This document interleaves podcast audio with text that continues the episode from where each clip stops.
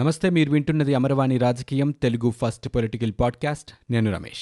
ఇప్పటి వరకు ఉన్న ఏపీ పొలిటికల్ న్యూస్ చూద్దాం.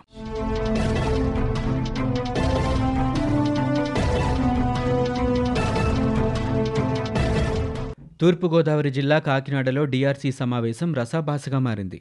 టిట్కో ఇళ్ల కేటాయింపులో అవినీతి జరిగిందని వైకాపా ఎంపీ పిల్లి సుభాష్ చంద్రబోస్ ఆరోపించారు. ఈ వ్యాఖ్యలను అదే పార్టీకి చెందిన కాకినాడ ఎమ్మెల్యే ద్వారంపూడి చంద్రశేఖర్ రెడ్డి ఖండించారు. దీంతో ఇద్దరి మధ్య వాగ్వాదం చోటు చేసుకుంది. టీడీపీ హయాంలోనే అవినీతి జరిగిందని ద్వారంపూడి వాదనకు దిగారు. దీనిపై టీడీపీ ఎమ్మెల్యేలు చిన రాజప్ప, వేగుళ్ల జోగేశ్వరరావు అభ్యంతరం తెలిపారు. ఈ క్రమంలో జోగేశ్వరరావును ద్వారంపూడి పక్కకు నెట్టేశారు. అనంతరం కాకినాడ నగరం గ్రామీణ ప్రాంతం ముంపు బారిన పడుతోందని, మేడలైన వంతెన నిర్మాణాన్ని తక్షణం ఆపేయాలని ఎంపీ సుభాష్ చంద్రబోస్ కోరారు. ఈ విషయంలో ద్వారంపూడి బోస్ మధ్య మళ్లీ తీవ్ర వాగ్వాదం జరిగింది. నేతల వాగ్వాదంతో డీఆర్సీ సమావేశాన్ని జిల్లా కలెక్టర్ అర్ధాంతరంగా ముగించారు. సమావేశం ముగిసిన తర్వాత కూడా నేతలిద్దరూ పరస్పరం ఆరోపణలు చేసుకుంటూనే ఉన్నారు. ప్రజా రవాణా వాహనాల్లో మహిళల రక్షణ కోసం రూపొందించిన అభయం యాప్ను సోమవారం ఉదయం ఏపీ ముఖ్యమంత్రి జగన్మోహన్ రెడ్డి ప్రారంభించారు. తాడేపల్లిలోని సీఎం క్యాంపు కార్యాలయంలో ఏర్పాటు చేసిన కార్యక్రమంలో ఆయన మాట్లాడారు. ప్రయాణ సమయంలో మహిళలు, చిన్నారుల రక్షణ కోసం ఈ యాప్ దోహదపడుతోందని చెప్పారు. ఆటోలు, ట్యాక్సీలు, ఇతర ప్రయాణ వాహనాల్లో అభయం యాప్ పరికరాన్ని అమర్చుతున్నట్లు తెలిపారు. తొలి విడతగా విశాఖలో వెయ్యి ఆటోల్లో ప్రయోగాత్మకంగా అమలు చేస్తున్నట్లు వెల్లడించారు. ఇక వచ్చే ఏడాది ఫిబ్రవరి నాటికి ఐదు వేల వాహనాలకు, జూలై ఒకటి నాటికి యాభై వేల వాహనాలకు, ఇక నవంబర్ నాటికి లక్ష వాహనాలకు అభయం యాప్ను విస్తరిస్తామని చెప్పారు. ప్రయాణంలో మహిళలకు ఏదైనా అత్యవసర పరిస్థితి ఉంటే పానిక్ బటన్ నొక్కితే పోలీసులకు సమాచారం అందుతోందని వివరించారు. మహిళల భద్రతకు అనేక చర్యలు తీసుకుంటున్నట్లు సీఎం చెప్పారు. ఇక మహిళలకు ఆర్థిక స్వావలంబన కల్పించేలా ప్రభుత్వం కృషి చేస్తోందని సీఎం వివరించారు. నామినేటెడ్ పదవులు, కాంట్రాక్టుల్లో యాభై శాతం మహిళలకు ఇవ్వాలని చట్టం చేశామని సీఎం మరోసారి గుర్తు చేశారు. దేశంలోనే తొలిసారిగా దిశ బిల్లును రాష్ట్రంలో ప్రవేశపెట్టినట్లు వెల్లడించారు. దిశ యాప్ను పోలీస్ శాఖ నిర్వహిస్తే, అభయం యాప్ను రవాణా శాఖ నిర్వహిస్తోందని స్పష్టం చేశారు. ఊబర్, ఓలా, ఆటోలు, ట్యాక్సీల్లో కూడా ఇదే తరహా పరికరాలు ఏర్పాటు చేయాలని సీఎం ఆదేశించారు. జనసేన అధినేత పవన్ కళ్యాణ్ ఢిల్లీ వెళ్లారు. ఆ పార్టీ నేత నాదెండ్ల మనోహర్తో కలిసి హస్తినకు పయనమయ్యారు. రేపు ఉదయం భాజపా జాతీయ అధ్యక్షుడు జేపీ నడ్డాతో పవన్ భేటీ అవుతారు. తెలుగు రాష్ట్రాల్లో తాజా రాజకీయ పరిస్థితులు, ఇరు పార్టీల సమన్వయం, పోలవరం ప్రాజెక్టు, రాజధాని అమరావతి వ్యవహారాలపై కీలకంగా చర్చించే అవకాశం ఉన్నట్లు తెలుస్తోంది. జీహెచ్ఎంసీ ఎన్నికల్లో జనసేన, భాజపాతో కలిసి పనిచేసే అంశంపై కూడా చర్చ జరుగుతున్నట్లు సమాచారం. ఈ భేటీలో భాజపా ఏపీ వ్యవహారాల ఇన్ఛార్జ్ మురళీధరన్ కూడా పాల్గొనే అవకాశం ఉంది. సీఎస్ నీలం సాహ్నికి ఎస్ఈసీ నిమ్మగడ్డ రమేష్ కుమార్ మరో లేఖ రాశారు. హైకోర్టు తీర్పు కాపీని లేఖకు జత చేసి నిమ్మగడ్డ పంపించారు. రాజ్యాంగబద్ధ సంస్థలకు ప్రభుత్వం సహకరించాలని హైకోర్టు తీర్పునిచ్చిందని లేఖలో గుర్తు చేశారు. ఎన్నికల నిర్వహణ కమిషన్ విధి నిర్వహణలో ప్రభుత్వ సహకారం తప్పనిసరిగా ఉండాలని తీర్పులో న్యాయస్థానం స్పష్టం చేసింది. ప్రభుత్వ సహకారంపై తమకు మళ్లీ నివేదిక సమర్పించాలని తీర్పులో ఎన్నికల కమిషన్ను ధర్మాసనం ఆదేశించింది. ఇదే విషయాన్ని తన లేఖలో ఎన్నికల కమిషనర్ పేర్కొన్నారు.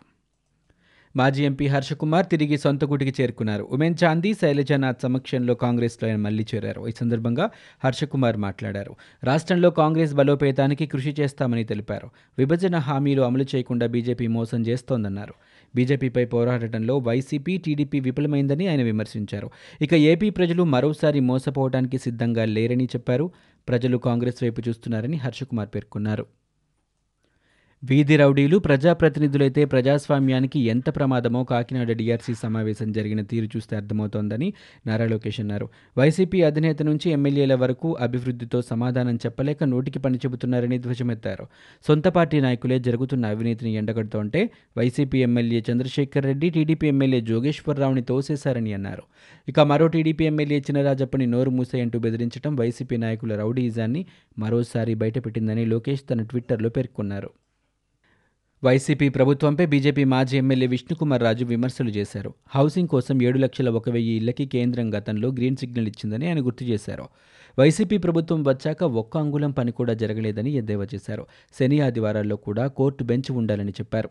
చిన్న చిన్న ఉల్లంఘనలు కూడా టెక్ చిన్న చిన్న ఉల్లంఘనలు ఉన్నా కూల్చివేస్తారనే భయం మొదలైందని బీజేపీ నేత విష్ణుకుమార్ రాజు తెలిపారు. తిరుపతి ఉప ఎన్నికలకు తెలుగుదేశం పార్టీ సిద్ధమైంది.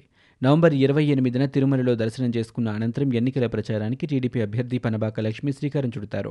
పార్లమెంటు స్థానంలో విస్తృతంగా పర్యటించేందుకు ఆమె ముమ్మరంగా ఏర్పాట్లు చేసుకుంటున్నారు. ఏపీ ప్రభుత్వం తీరుపై మరోసారి హైకోర్టు సీరియస్ అయింది.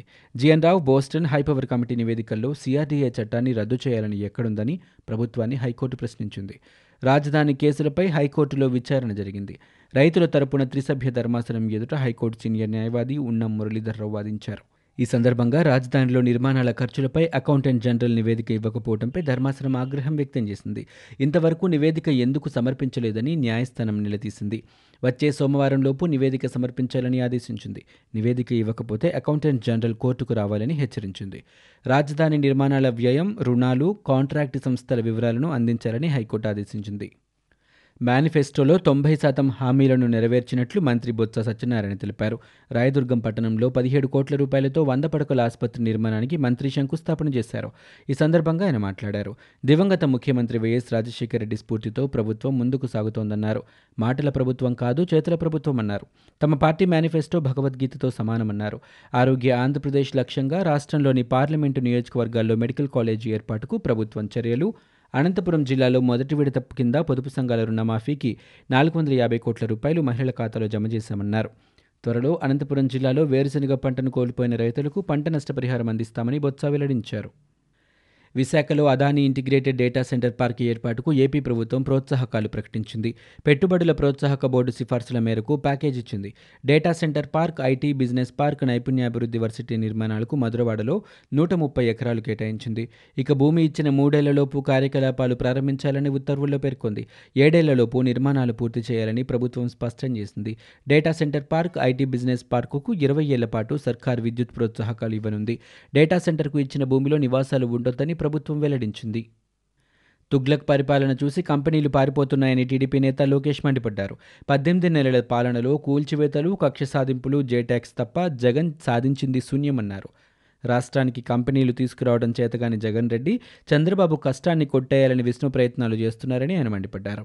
కంపెనీల పేర్ల పక్కన ఎంత పెద్దగా జగన్ రెడ్డి ఫోటోలు వేసినా అందులో కనిపించేది చంద్రబాబు తెచ్చిన కంపెనీలేనని చెప్పారు.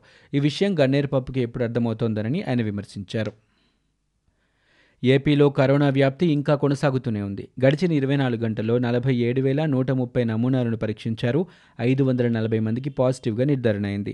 తాజాగా పది మంది ప్రాణాలు కోల్పోయారు. ఇప్పటివరకు మొత్తం మృతుల సంఖ్య ఆరు వేల తొమ్మిది వందల నలభై ఎనిమిదికి చేరుకుంది. కృష్ణా జిల్లాలో ఇద్దరు, విశాఖపట్నంలో ఇద్దరు, అనంతపురం, తూర్పుగోదావరి, గుంటూరు, కర్నూలు, నెల్లూరు, పశ్చిమ గోదావరి జిల్లాలో ఒక్కొక్కరు చొప్పున ప్రాణాలు కోల్పోయారు. తాజాగా పదమూడు వందల తొంభై మంది కరోనా నుంచి కోలుకొని డిశ్చార్జ్ అయ్యారు. రాష్ట్రంలో పదమూడు వేల మూడు వందల తొంభై నాలుగు క్రియాశీల కేసులు ఉన్నట్లు రాష్ట్ర ప్రభుత్వం బులెటిన్ విడుదల చేసింది. ఇక రాష్ట్రంలో ఇప్పటివరకు తొంభై ఆరు లక్షల అరవై రెండు వేల రెండు వందల ఇరవై నమూనాలను పరీక్షించినట్లు బులెటిన్లో పేర్కొంది. ఇవి ఇప్పటివరకు ఉన్న ఏపీ పొలిటికల్ న్యూస్. మీరు వింటున్నది అమరవాణి రాజకీయం, తెలుగు ఫస్ట్ పొలిటికల్ పాడ్కాస్ట్. నేను Ramesh. For more details visit డబ్ల్యూడబ్ల్యూడబ్ల్యూ dot Amarvani dot in. We are also available on Google Podcast, Spotify, iTunes and Apple Podcast.